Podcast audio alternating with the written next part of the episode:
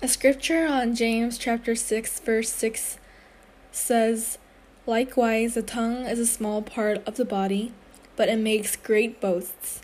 Consider what a great forest is set on fire by a small spark.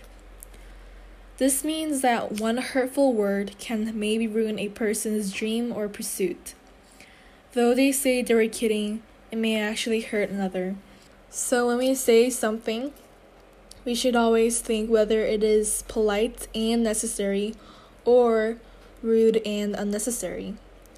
Just like what our teachers said about a word from a tongue, it can set the whole forest on fire just because of that one small spark.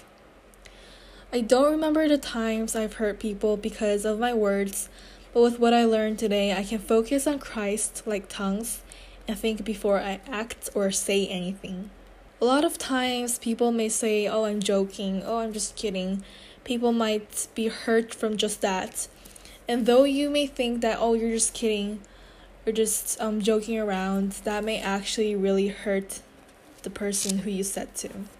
Most people around social media or in schools or in churches, they think joking will just, you know, let them pass by with what they said, but it's actually not the person who got the insult might remember it for years, maybe like only a few years, or up to like 10 years or so.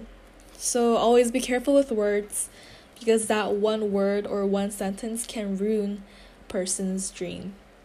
By that, we can also learn another lesson which is about being knowledgeable, which is also our character trait for school. The verse in James 3:17 states that but the wisdom that comes from heaven is first of all pure, then peace-loving, considerate, submissive, full of mercy and good good fruit, impartial and sincere. In this world there are bad and good wisdom. This scripture verse says that good wisdom comes from heaven only and that it is innocent and a good and a good fruit to our tree of life. Whenever I spend my days with SNS and mobile or PC games, most of the things I learn may be bad for my spiritual health. Sometimes I know that I should be resisting myself from learning a wisdom that's not from heaven, but I fail to do it.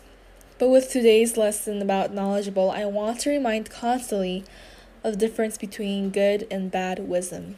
If you constantly learn more about bad wisdom, this may lead to a bad tongue, which might also lead to broken dreams as well.